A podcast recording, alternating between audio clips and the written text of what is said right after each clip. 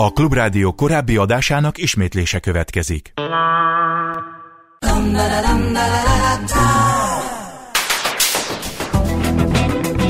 Élőben a városból. Minden, ami közlekedés. Ától z autótól az ebráig.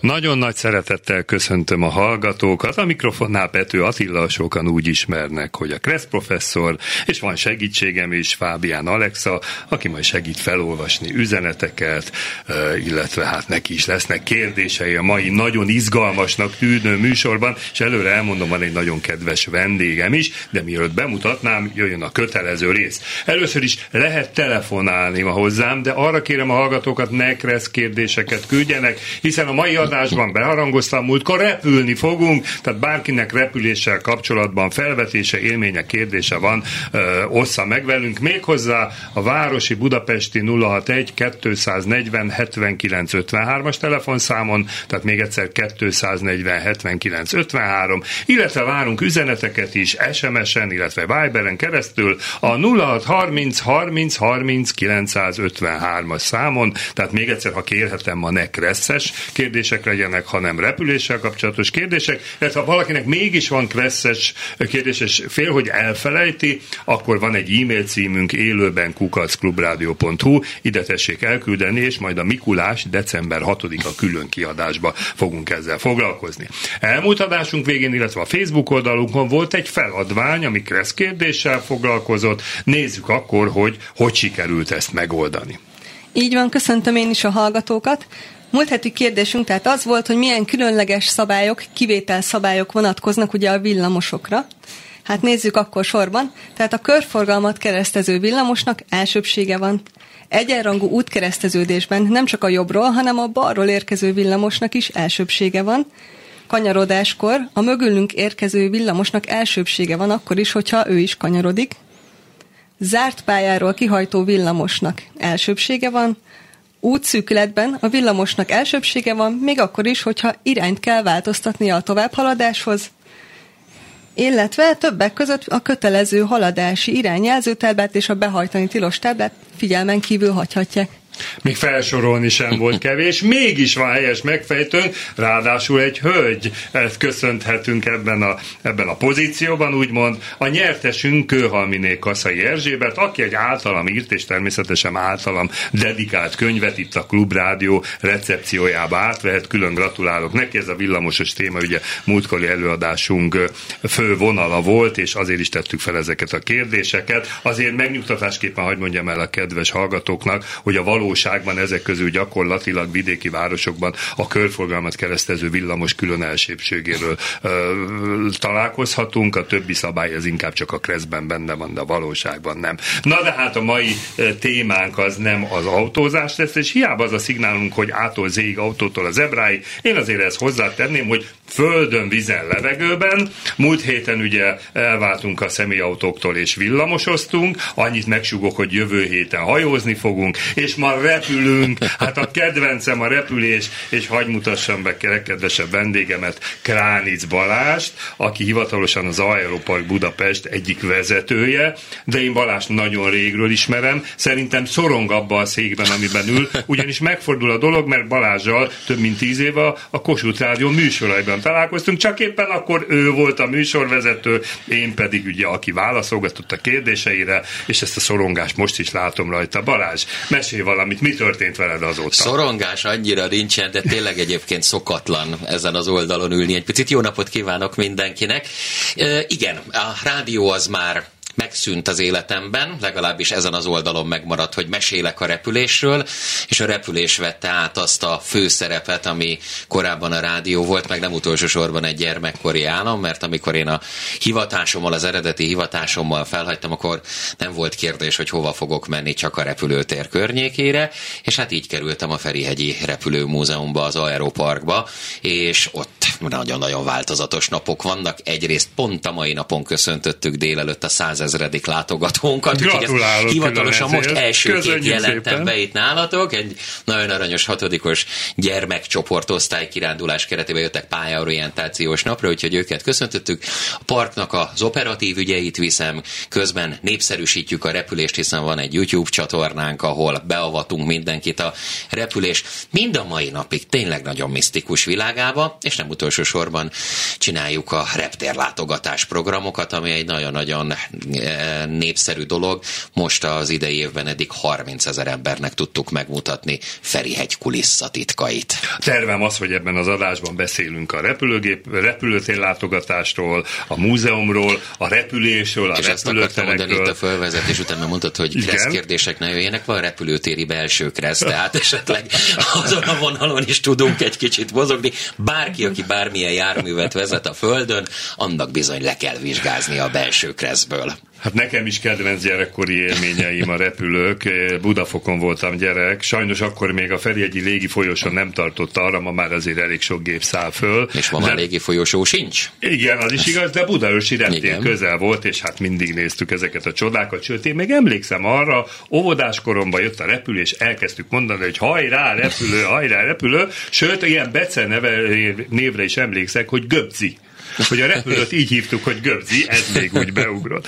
Balázs, mesélj erről a, a repülőgép múzeumról, ez a misztikusan hangzik, hogy most egy, egy múzeum, ahol repülőgépek vannak valóságban? Ez így van, és most már több mint 30 éve, és a légiközlekedési kulturális központ, amelyik üzemelteti ezt a múzeumot most 10 éve, hogy átvette az üzemeltetést, és próbáljuk tényleg igazán közel hozni mindenkihez. Egyrészt megmutatni a magyar repülés történetnek a múltját.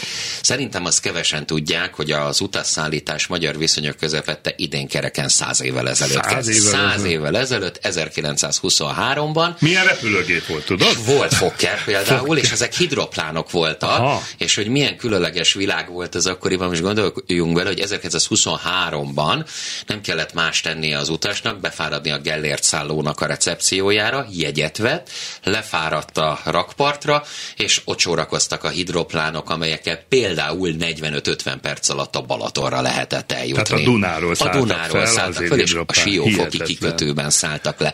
Szóval, hogy ezt a polgári repülést próbáljuk test közelbe hozni, egyrészt a Malév 66 éves múltjából egy elég jelentős szeletet bemutatva, és hát olyan autentikus személyekkel, hogy a, nálunk a tárlatvezetők azok jellemzően volt fedélzeti mérnökök, pilóták, akiknek a karrierje mondjuk a 254-esen vagy az IL-18-ason indult, story-story hátán, mese-mese hátán, rengeteg, és a mai világot a reptérlátogatáson keresztül, hogy egyáltalán mi történik abban a 30 percben, amíg egy 180 férőhelyes repülőgép a Földön van.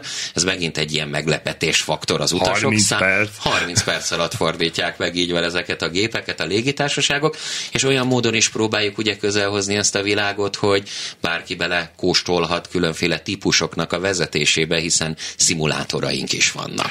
30 perc, hát majdnem az jut eszembe, egy vonat nem fordul meg annyi idő alatt. Hát a vonat az nem szokott, de mondjuk egy diszkont légitársaságnak a Boeing 737-es akár 25 perc alatt is. Érdekes ez a történelem, Ferihegy, Budaörs, de talán sokan nem is tudják, hogy nem is itt volt az első repülőtér Budapesten, ugye? Sőt, Mátyás föld Igen, volt ugye hallottam. Mai az napig a egyik szántóföld első. megvan. Megvan, és egyébként modern repülőtérként használják, tehát lelkes modellezők ott kint vannak, és még azt is fontos hozzátenni, hogy Mátyás földnek is volt egy előzménye, mégpedig Rákos mező, ahol akkor indult meg az élet, amikor 1909-ben Blérió Magyarországra látogatott, és ő volt az, aki egy hatalmas lökést adott a- az akkori repüléssel kísérletező magyar szakembereknek. Te is a repülőmúzeumban, akkor ez ott van ugye Ferihegy mellett, Igen. azért én is láttam már, amikor mentem repülni. Hogy vitték oda a repülőket? Mindenki ezt kérdezi. Hát igen, ez, ez eh, nagyon-nagyon sokan szokták kérdezni. A múzeumnak még ugye, amikor annak idején Skanzennek hívták, szerencsére voltak olyan lelkes, reptéri emberek, légitársasági emberek, műszakiak, amikor elkezdték az egyes típus kivonásokat a Malévnél, hogy azért jó lenne az utókornak Mhm. uh-huh. megtartani egy 234-est, egy IL-18-ast, egy 254-est, és végül is így kezdődött el ott Akkor jó oda 30 gurultak éve. igazából Hát ugye akkor még. az az érdekesség, hogy a repülőmúzeum most már, ha jól számolom, háromszor költözött. Mert Aha, ahogy értem. terjeszkedett Picit a terminál, az Igen. első múzeum az még a mai 2B terminálnak a helyén volt, akkor egy picit lejjebb, és a mostani helyünket azt hatodik éve foglaltuk el, kicsit lejjebb ott a termináltól, a körforgalomhoz, és például, amikor az a költöztetés volt ott hat évvel ezelőtt, akkor nagyon sokan kérdezték, hogy hogy fognak ezek a gépek átjutni az út túloldalára. Például ideiglenes gurulóút épült két napra, rendes tömörített burkolattal, és a repülőtérnek a kényszerhelyzeti készültségének szakemberei vontatták át ezeket a gépeket a mai pozícióba. Mindjárt van is egy kérdés a repülőmúzeumhoz, SMS-be jött? Igen, azt, arról érdeklődnek, hogy BKV-val hogyan lehet eljutni. A 200-as e-busszal, például akkor maradunk a földi közlekedésnél is, vagy a százassal lehet, és a terminálnál le kell szállni, és egy nagyon kellemes 10 perces sétával ja, ott vagyunk. Tehát külön járat nincsen? Külön járat nincsen, de tervek között van az is. van egy hallgató a vonalban, meghallgatjuk, hogy ő mit szeretne. Haló, haló! Igen, igen, halló, halló, jó napot kívánok, üdvözlök mindenkit a stúdióban és a, tele, a készülékeknél. A két kérdésem lenne, az egyik egy helikopteres, nem tudom, hogy majd ehhez is. De Lehet, hogy Balázsunk ki fogja a fejét, tessék mondani.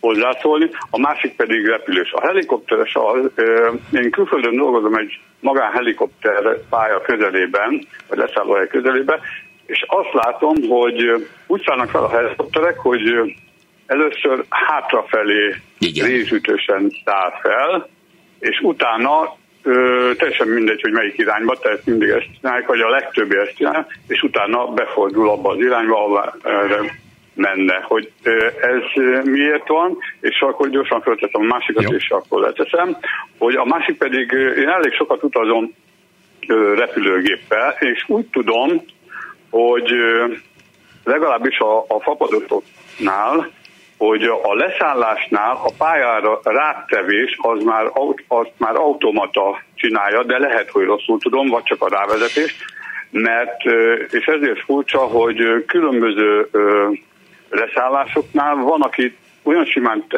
tudja letenni a gépet, hogy gyakorlatilag nem érezni, amikor, hogy mikor fog talajt a gép, a, mármint a kerekével természetesen. és gyakran van, ismételt kérdések. Igen, van amelyiknél meg, meg, meg, hát mintha göröngyös lenne. Igen, igen, igen, Jó, és akkor hallgatom, nem telefonon keresztül, jobban hallom. Jó. Köszönöm szépen. Köszönjük szépen a kérdéseket, Balázs. Nagyon izgalmas kérdés. Téma. Na, a helikoptereknél ez egy standard eljárás. Tehát például, mhm. hogyha valaki megnézi a mentőszolgálatnak a helikoptereit, amelyek, amelyek szállnak föl, ugye viszonylag szűk helyeken van számukra a kijelölt leszállóhely, és ez egy standard eljárás, hogy igen, elkezdenek emelkedni, ahogy az úriember is mondta, egy picit így hátrafelé, és amikor már van egy biztonságos, megvan minden típusra a minimum magasság, ugye abból egy ilyen bólintás, Aha, értem, hiszen a helikopter egészen más fizika szerint működik, mint a, a, a, a repülőgép, és akkor abból kezdik el a kigyorsítást. De az alap standard eljárás az az, hogy ki kell emelkedni egy picit így hátrafelé, és, és annak megfelelően megfelelően szélirányba is fordulva adott esetben. Próbál. A másik kérdés,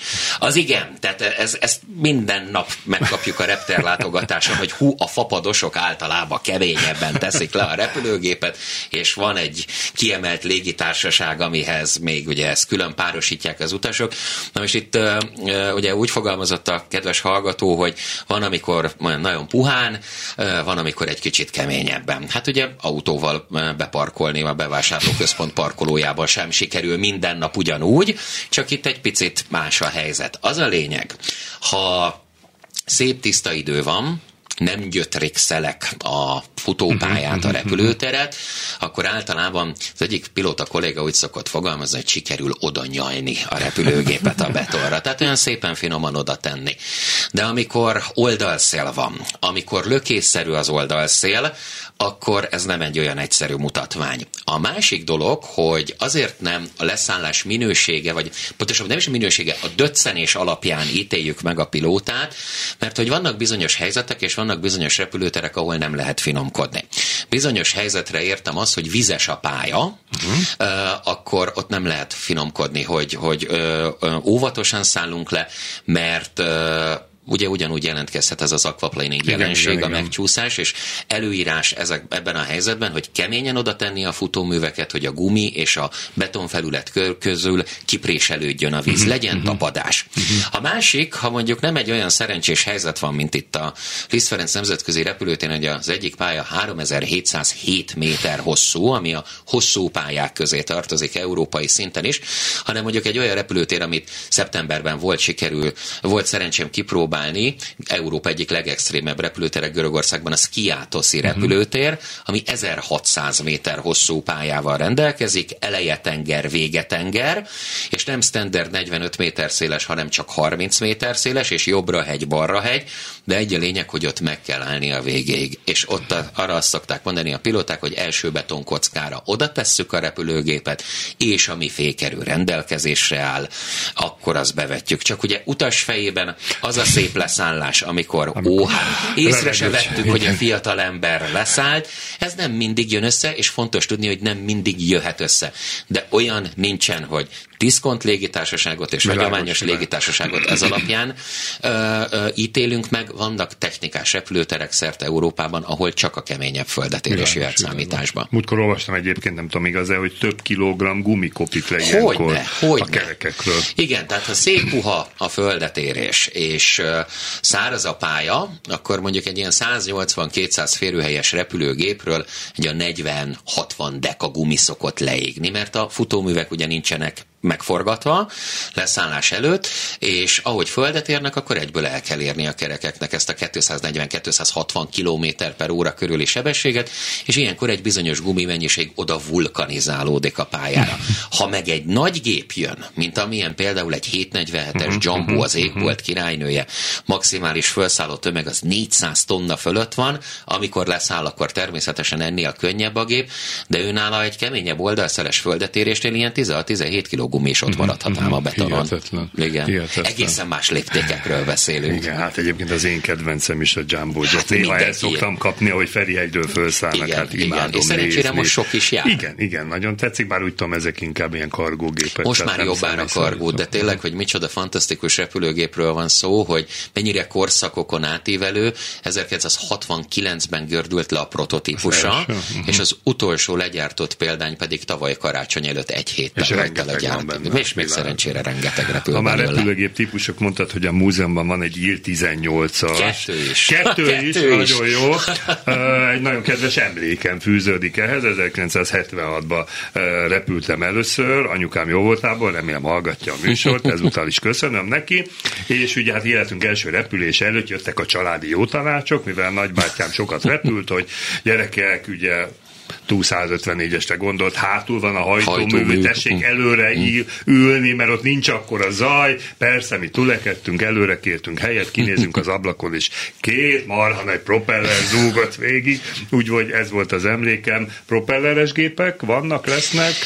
Vannak, lesznek, és van ezekkel kapcsolatban is némi tévhit. Ugye ma már a légcsavaros gépeknél nem azt kell gondolni, hogy csillagmotor lenne. Uh-huh. Van, mégpedig az a gyönyörű likettes, amit a Goldtimer alapítvány tart életben, és most már több mint húsz éve lehet vele sétarepülni, és azt a korszakot idézi meg, amikor a belföldi járatok közlekedtek Magyarországon.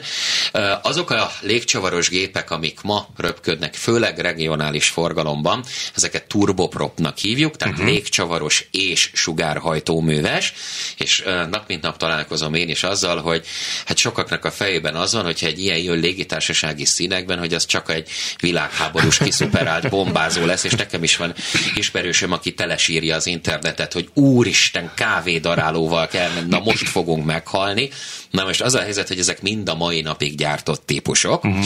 Rövid útvonalakon nagyon szeretik a légitársaságok, mert hogy még gazdaságosabban üzemeltethetőek, mint a klasszikus sugárhajtóműves gépek, és akik paráznak ettől, megnyugtatásukra mondom, hogy a jövő repülőgépei újra hasonlóak lesznek, légcsavarosok lesznek. Például a brazil Embraer, ami most Igen. jelen pillanatban a világ harmadik legnagyobb repülőgép gyártója, a Boeing és az Airbus után, konkrétan ilyen típusokkal kísérletezik, és nagyon nagyon érdekes megoldásokon gondolkodnak, hogy ugyanilyen légcsavaros gázturbin, és mondjuk a törzsre elhelyezett. Uh-huh, Két uh-huh, hajtómű, kettő pedig a szárnyon. Múltkor láttam a tévében egy olyat, hogy hátrafele volt a Igen, van, a van olyan is toló légcsavarnak hívjuk. Illetve van egy technikai kérdésünk. Igen, egy kedves hallgatónk arról érdeklődik, hogy a repülőgépek hajtóműve miért van a szárny előtt és nem alatta.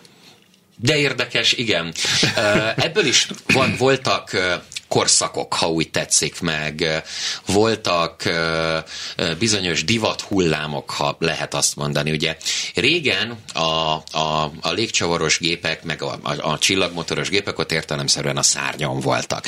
Aztán akkor volt egy olyan időszak, amikor bejött ez a törzshajtóműves, mint a 254-es, a 234-es, ennek is megvolt az amerikai változatban a DC-9-es uh-huh. például. Sok ilyen volt, vagy például a, amikor már megjött a TriStar, hogy kettő a hajtómű alatt, kettő a szárny alatt, egy pedig hátul a függőleges vezérségbe.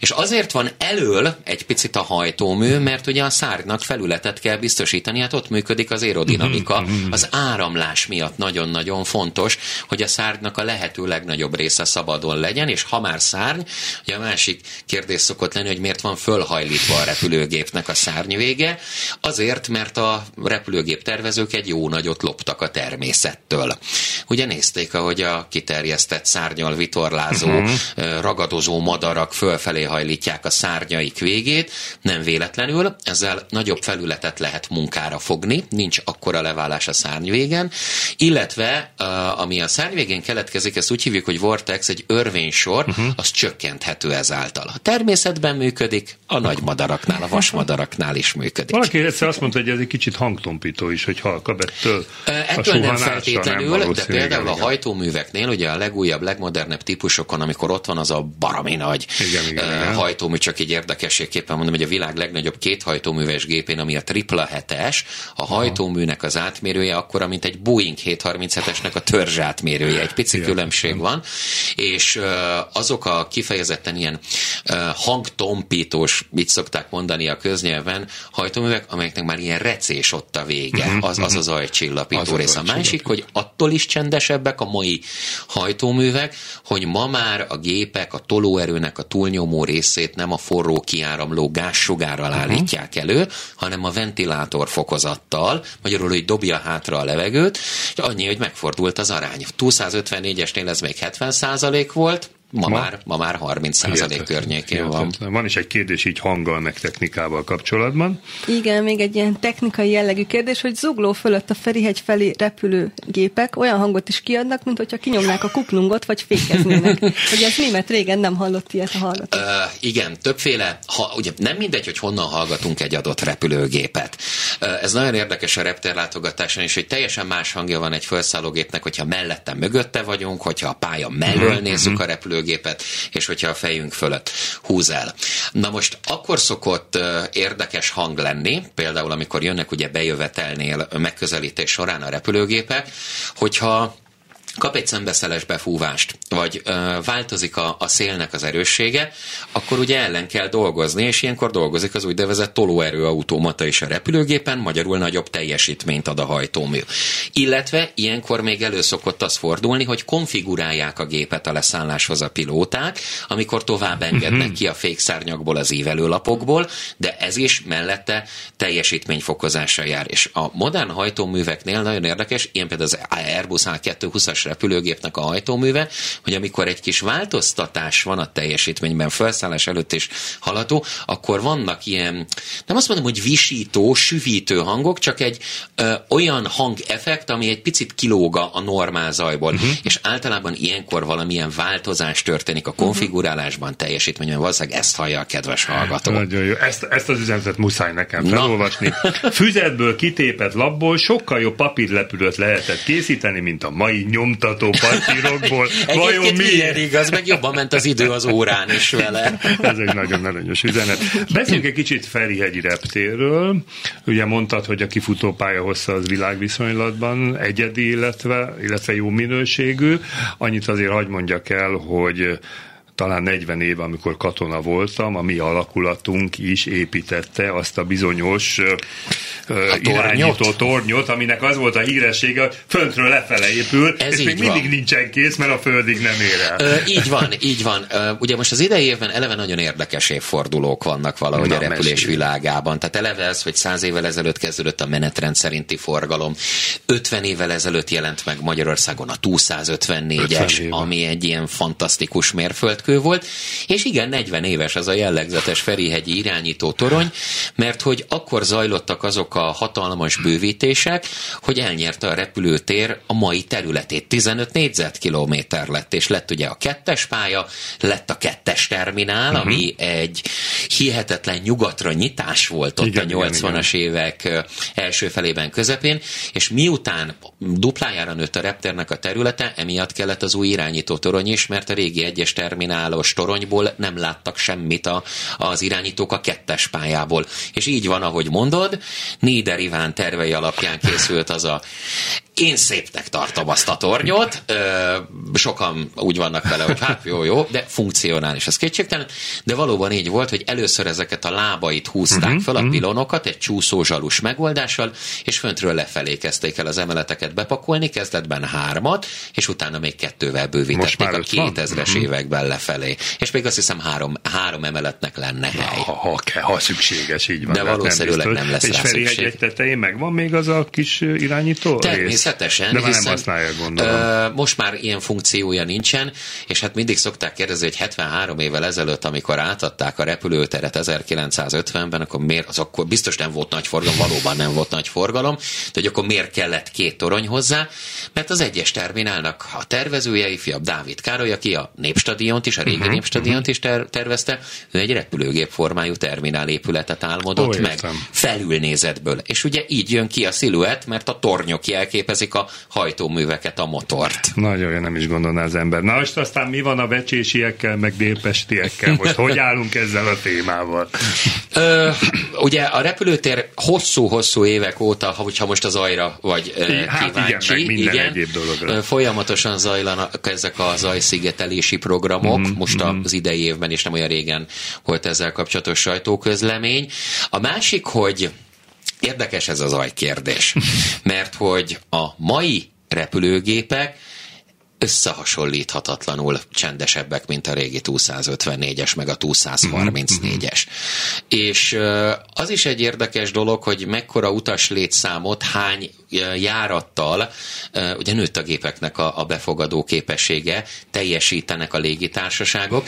Tehát, hogyha összevetnénk ezeket a statisztikai adatokat, hogy régen hány gép mozgásra jutott X utas, ma hogy néz ki, elbillenne a mérleg, vagy kevesebb gépmozgással sokkal több utas lehet elvinni.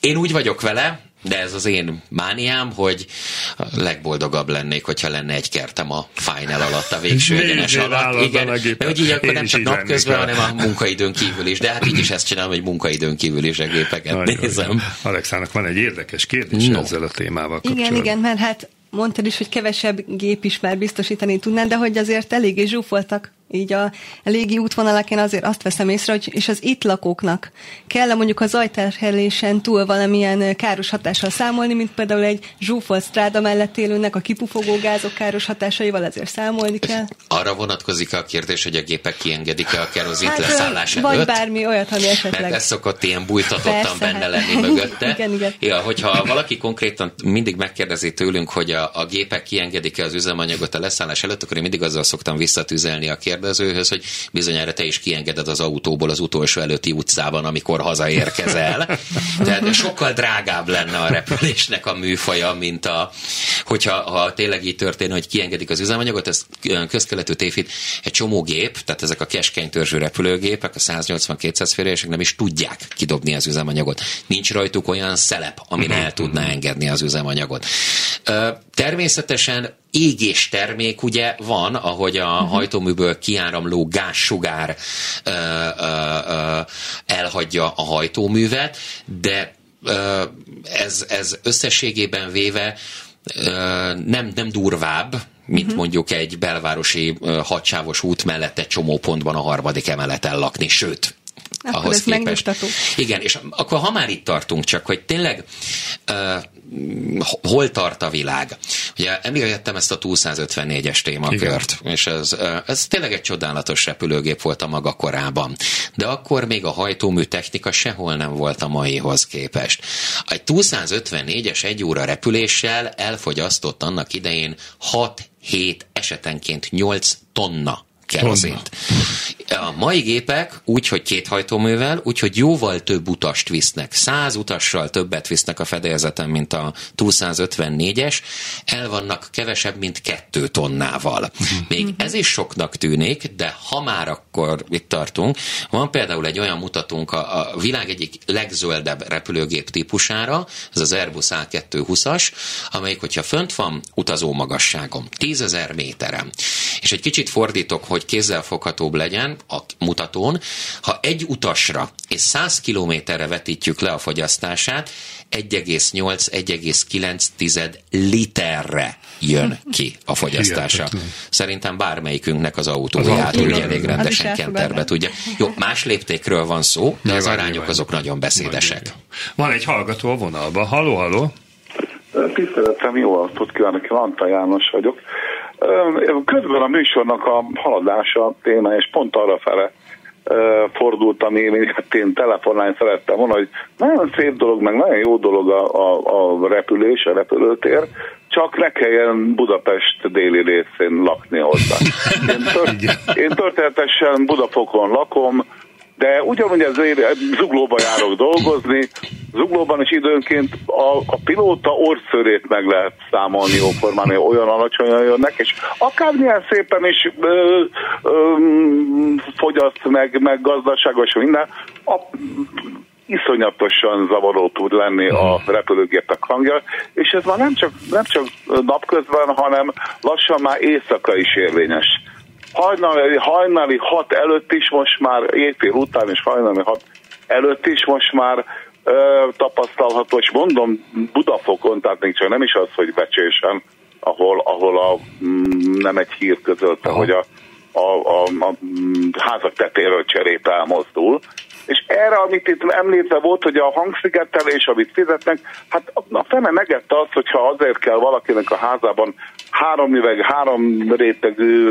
mm, nemesgázzal töltött ablakokkal, meg ilyenekkel felszerelni a házat, hogy üljön a pincében, hogy tudjon esetleg kicsit pihenni. Igen, igen. Szóval az igazi, az igazi bajom ezzel az, hogy nagyon szép, nagyon jó dolog a, a Ferihegyi repülőtér, amit még most ráadásul fejlesztenek is, de, de meg lehet, de meg lehet mm, vadulni. Nagyon kell vigyázni, ne használják csúnya kifejezéseket, mert az eszembe jut ilyenkor. Aha. És még valami, van a, a Facebookon van egy csoport, tehát a Facebook csoportból van sokféle, van egy olyan közösség a csendesebb dél-budapesti Mhm. légtérért. Ez a neve.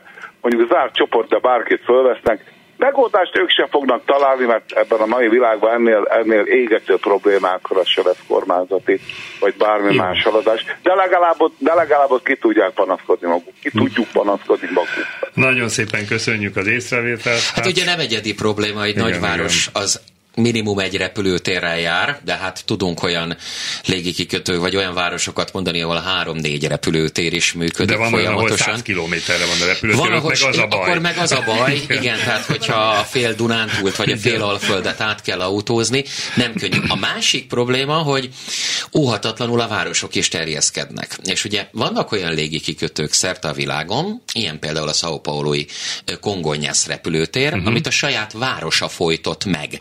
Tehát, hogy nem tud hova, Beépült igen, körbe. nem tud hova terjeszkedni, és teljesen körbeépült a város, és most arra annak köszönhetően, hogy már sehova nincs hely terjeszkedni, a világ egyik legextrémebb repülőtere lett, és ez mindenütt valóban egy nagyon nagy probléma, ahogy nőnek a városok, a repteret is lehetne kiebb vinni, csak hát ugye egy repteret azt nem tíz évre terveznek, itt azért a légi közlekedésben, amikor elindul egy beruházás, minimum 50-60 évnyi uh, tervezésről van szó, és, és számolásról. Igen, igen. Hihetetlen. Egyébként az egyik kedvenc oldalom telefonon is első oldalon van a Flight Radar. Igen. Imádom nézni én is a repülőket, de például megdöbbentem, most az előbb említetted az Airbus 220-as. Igen, Én A220-as. mintha arról nem is hallottam. A 320-as az ismert. Igen, a 320-as ez a ugye az a 220-as, világ- ez egy újabb? vagy? Ez egy viszonylag új, ez egy viszonylag új, és azért is ismerik még kevesebben, mert hogy a lánykori neve egyébként egy Bombardier típus volt, Aha. csak időközben az Airbus megvette a, a jogát, a gyártási jogát, ez valamikor ott a pandémia előtt egy-két-három évvel ezelőtt volt, és innentől A220-asként, de egy nagyon futurisztikus, nagyon szép formájú Na, ezek repülőgépről után van szó. figyelni fogom. Igen, és egy, egyébként ezt én mindig is tudtam, hogy Attila nagyon szereti a repülőgépeket, de az őrület volt, egyszer csak egy poénból bedobtam, pont egy forgatáson voltunk, és ment fölöttünk egy repülő. Na mondom, akkor ez milyen repülőgép?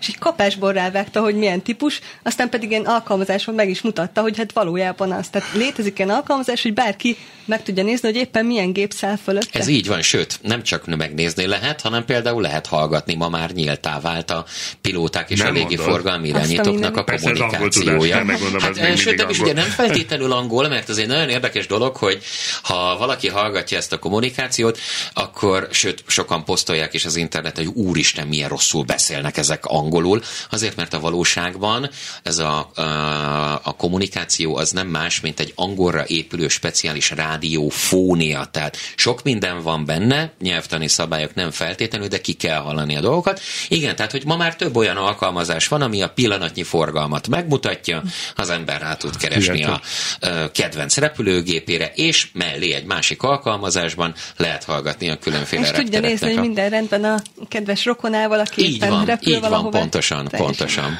Egyébként most már elárultam, egy picit blöfföltem, mert a 320-asat meg a 737-eset rendszeresen keverem hang alapján, de azért most már tudom a légitársaságok kapcsán, hogy melyik melyik, de hát akkor is a nagy kedvenc a 740-es. Igen, meg hát a Django az 777-es, meg a összetéveszthetetlen. 330-as. Van egy hallgató a vonalban. Haló? Igen, tessék mondani.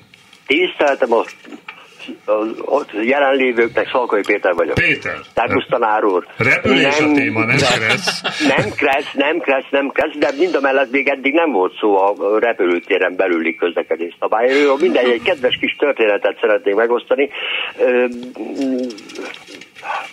Továbbképzésen hall- hallottam egy rendőr helyszínelőről, helyszínelőtől, aki különleges eseteket említett mégpedig a következőt, és sikerült utána a műszaki szakértővel is, helyszínelővel találkoznom. Fölhívták a műszaki szakértőt, hogy hát probléma van, jönni kéne megszakérteni az esetet, miért mi a pro- ja is hozzá kell tennem, ez április elsője hajnalban volt. És az volt a probléma, hogy egy autóbusz ütközött repülővel és mondta a szakértő, hogy jó, elmentek ám ti melegebb éghajlatra, de aztán rájött, hogy mégiscsak többszöri telefonálással tisztázta, hogy a repülőtéren egy éjszakás sofőr valamilyen okból fogva ütközött repülővel, és azt kellett neki menni, megszakérteni. Igen, létezik egyébként, köszönjük a hívást, a repülőtéri kressz. Én onnan tudom, hogy jó pár évvel ezelőtt fel akartak minket kérni, hogy buszvezetőket képezzünk személykocsi vezetőből, és segítsünk ebből, és akkor kivittek körbenézni, és ami megragadott, a repülőnek mindig elsőbsége Ez így van, ez így van, és ugye ez azért van, mert hogyha bárki bármilyen járművel ott közlekedik a forgalmi előtéren a szervizutakon, és úgynevezett munkaterületen kívül, tehát nem guruló úton, nem pályán, azok az autók nem tartoznak irányítás alá, tehát mindenki saját maga felelősségére navigál uh-huh. ott a repülőgépek között, és ezért igen, ez a fő tétel, hogy a 70 tonnának elsőbsége van a kis smarthoz képest, vagy a nem tudom mihez képest. És van egyébként valami egyéb érdekesség a repülőtéri kreszben, ami más Hát azért mondjuk a persze rengeteg járművekre? mindent kell figyelni, amikor az ember ott autózik, hogy milyen fények vannak fölkapcsolva a repülőgépen. Ugye eleve már a kiszolgálásnak a stádiumából látható, hogy az a gép, ami ott áll, az mindjárt indulni fog, de mindennek a kulcsa, amikor megvillan a fenti és a gép hasán lévő piros fény, ez beaconnek, vagy másik nevén uh-huh. anti-collision lightnak hívjuk, és onnantól válik aktívá egy repülőgép. És amikor az megvillant, akkor mögötte már nem lehet elgurulni, mert hátra fogják tolni. Világos. Előtte megint nem lehet elgurulni, mert hogy hajtóművet fog indítani, illetve van még, amikor elkészült, hátratolt ez a hatalmas lapos autó, a pushback traktor, lecsatlakozott róla, elsétált a rampás, akkor azt kell figyelni, hogy a pilóták például az orfutón a fehér fényeket, az úgynevezett taxilájtokat mikor kapcsolják be, mert ezzel jelzi a környezetének a repülőgép, hogy ő gurulási engedélyt kapott. Onnantól nem lehet előtte elmenni. A másik főszabály, hogy egy sugárhajtómű mögött hol jövünk át, nem mindegy, hogy milyen méretű autóval, mert az, hogy arrébb teszi, az egy finom kifejezés. Erre vannak nagyon látványos kísérletek a neten, amikor egy 747-es mögött különféle autókat, egy Citroen kacsát, aztán Simán. egy iskolabuszt, egy kamiont vontattak el, gyakorlatilag nem, hogy arrébb tette, bucskáztak és bukfenceztek az autók, tehát meg van határozva, hogy milyen biztonsági távolságokat kell tartani egy-egy repülőgép mögött. Gondolom, aki a repülőtéren dolgozik, az ebből kiképzést kap. és talán vizsgázás is van, vizsgázni és kell. folyamatos vizsgázás van belőle. Létezik még az a kis autó, amelyik bevezeti a repülőt a helyére? Igen, vagy ez nem előteres autónak van? hívják, Mhm, ez a- és így van. És nem is feltétlenül a bevezetés, mert ma már a viszonylag kevés repülőtéren működik az a klasszikus bevezetés, mint régen, hogy a pályától egészen az Igen, állóhelyig igen, vezette föl, mert hogy változott a technika. Tehát, hogyha ott nézzük az induló érkező repülőgépeket, lehet látni, hogy a pilótáknak kint van egy-egy tablet a bal oldalon, meg a jobb mm. oldalon, és ő nekik az egy nagyon szigorú előírás, hogy indulás előtt frissíteni kell a legfrissebb verzióra a szoftvert, a térképeket, mindent, és hogyha egy nagy, mindig kérdezik tőlünk is, hogy hogy találod az állóhelyre a pilóta egy olyan repülőtéren, ahol még életében nem járt, ugyanúgy, ahogy te az autóddal egy idegen városban, és ezek a tabletek nagyon szépen kirajzolják, hogy hova kell begurulni, légiforgalmi irányító elmondja, hogy melyik állóhely az övé, milyen gurulóutak uh-huh. érintésével, és ha minden kötél szakad, akkor ott van az előteres. Viszont az előteresnek meg az a fő feladata, hogy például beállítsa a repülőgépet egy olyan állóhelyre, ahol nincs utashíd és nincs vizuális dokkolórendszer, na akkor van az a klasszikus két Na, kézzel akartam történő. Még a bácsi Persze, a zászlóval? természetesen. A zá- nem zászlóval, hanem ilyen jetikart. igen, igen, pálcákkal Hát, ott történik a beintegetés. Muszáj a műsor vége fele jár, meg annyi téma lenne megkérdezni, mert biztos, hogy lesz ilyen kérdés kezdő, kezdőknek mit ajánlasz, már mint akik először ülnek repülő. És mondjuk azért, igen, aggódik a, aggódnak, aggódik a kezdő igen, repülő. igen, A legrosszabb, ezt szokták sokan kérdezni, hogyha különféle gyógyszert alkohollal keverünk. Tehát az, az a repülésben hatványozottan rossz. Azért, mert a ez a gép, ez a zárt cső, fönn 10.000 méteren, egészen más fizikai körülmények között vagyunk, mint itt lent a Földön, és bizony alkohol, meg gyógyszer adott esetben többszörösen tud hatni odafönt a, a légnyomás különbség miatt, az ember szervezete is máshogy reagál. Én mindenféleképpen azt mondom, hogy ezek felejtősek. És könnyű azt mondani, hogy hátra kell dőlni és élvezni a repülést, és nézzünk ki. Nagyon sokan jönnek hozzánk, pont azért, mert nem tudják, hogy a gyerek hogy fog reagálni. Uh-huh. Nem tudják, hogy milyen az az érzés, amikor leülünk 180 és becsukják az ajtót, hogy klaustrofóbia. Klaustrofóbia nem, nem, fog, nem, fog, nem fog jönni.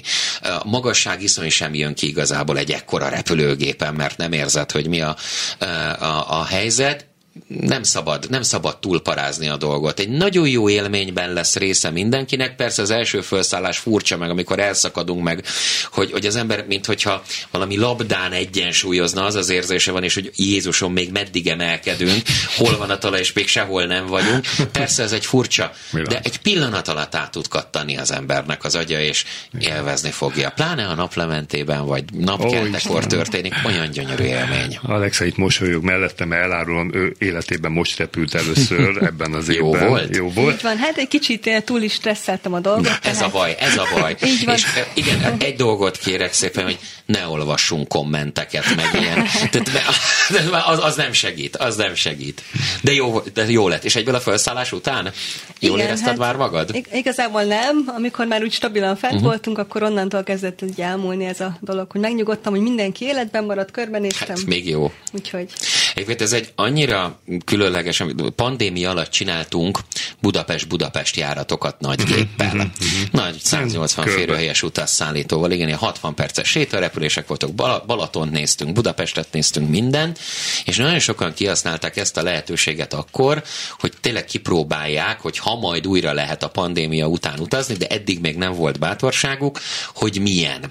És például egy 180 férőhelyes gépen telt háznál az utasoknak a 40-50 százaléka biztos, hogy ilyen első repülő volt. És azért látszott rajtuk, hogy picit meg vannak ijedve, meg nem igazán tudják, hogy hogyan helyezkedjenek, mi is törekedtünk rá, hogy sokkal több információt adtunk, hogy ebben a pillanatban mi történik, mit érdemes nézni a szárnyon, mi ez a hang, és olyan széles vigyorral szálltak le azok is, akik a legjobban meg voltak riadva, hogy öröm volt nézni. Az egyik ilyen első repülőm, a legkülönlegesebben 85 éves nagyi volt, akit a család fölrakott, úgyhogy, és De nagyon egyébként élvezte. van olyan, aki annyira pánikba esik fönt, hogy nem lehet vele mit kezdeni?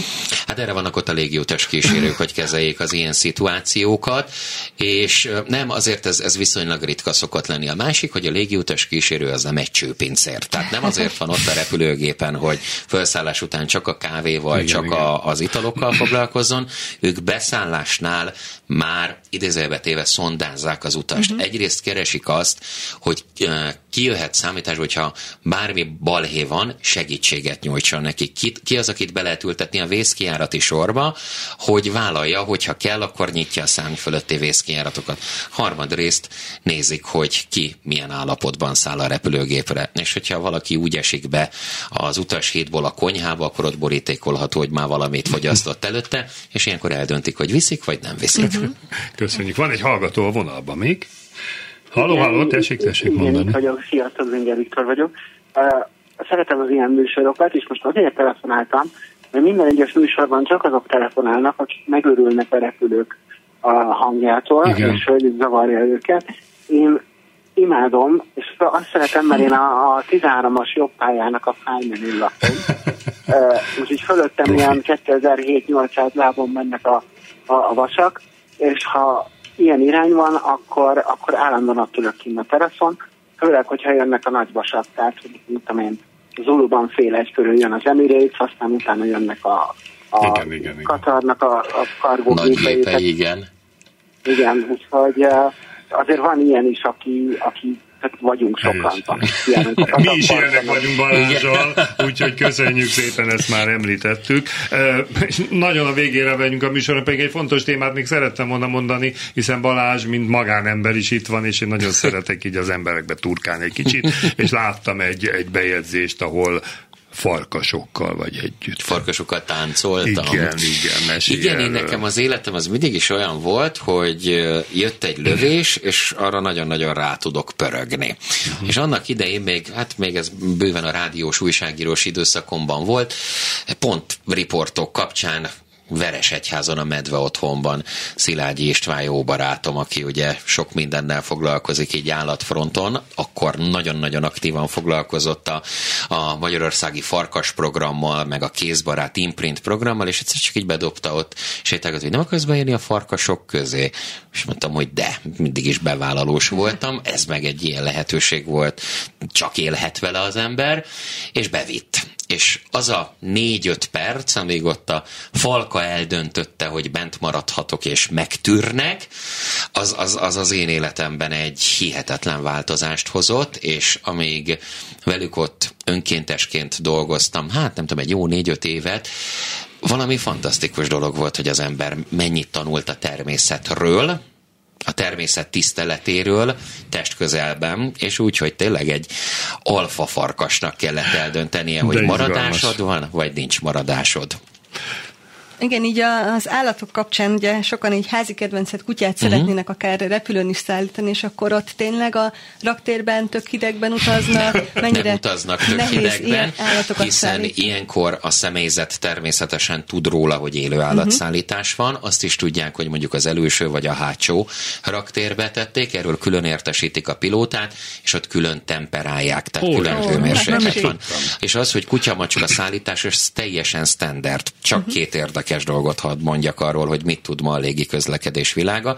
Egyrészt a világ leggyakrabban szállított állatfaja, vagy fajtája az a díszhal. Tehát, hogy abból iszonyat mennyi. De, de, ez, mert hogy fogyóáru az akváriumokból és exotikum miatt. A másik, hogy korábban is volt itt Budapesten olyan, hogy bocis járat. 60-80 tehénnel indult el egy-egy gép, de a legnagyobb dobás az egy luxemburgi székhelyű kargó légitársaság 2017-ben vagy 18-ban megcsinálták a világ első bálna szállítását.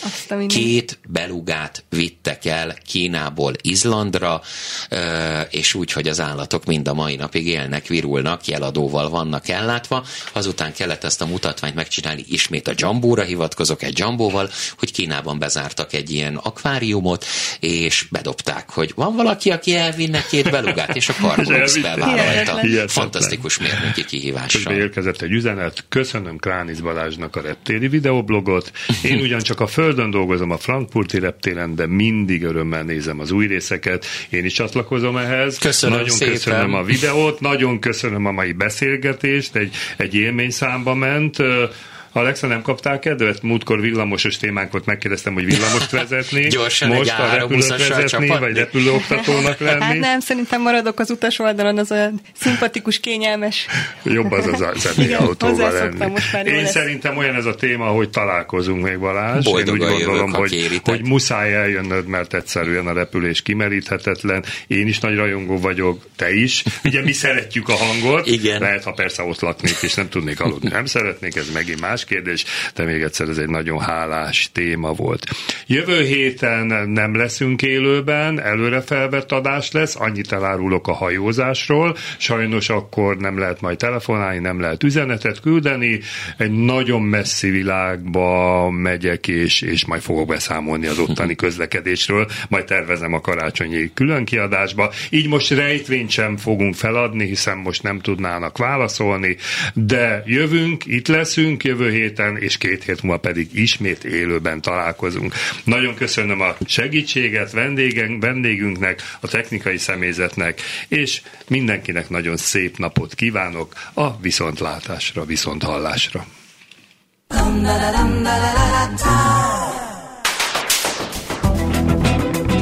Élőben a városból 2.0. Minden, ami közlekedés. Ától z autótól az ebráig.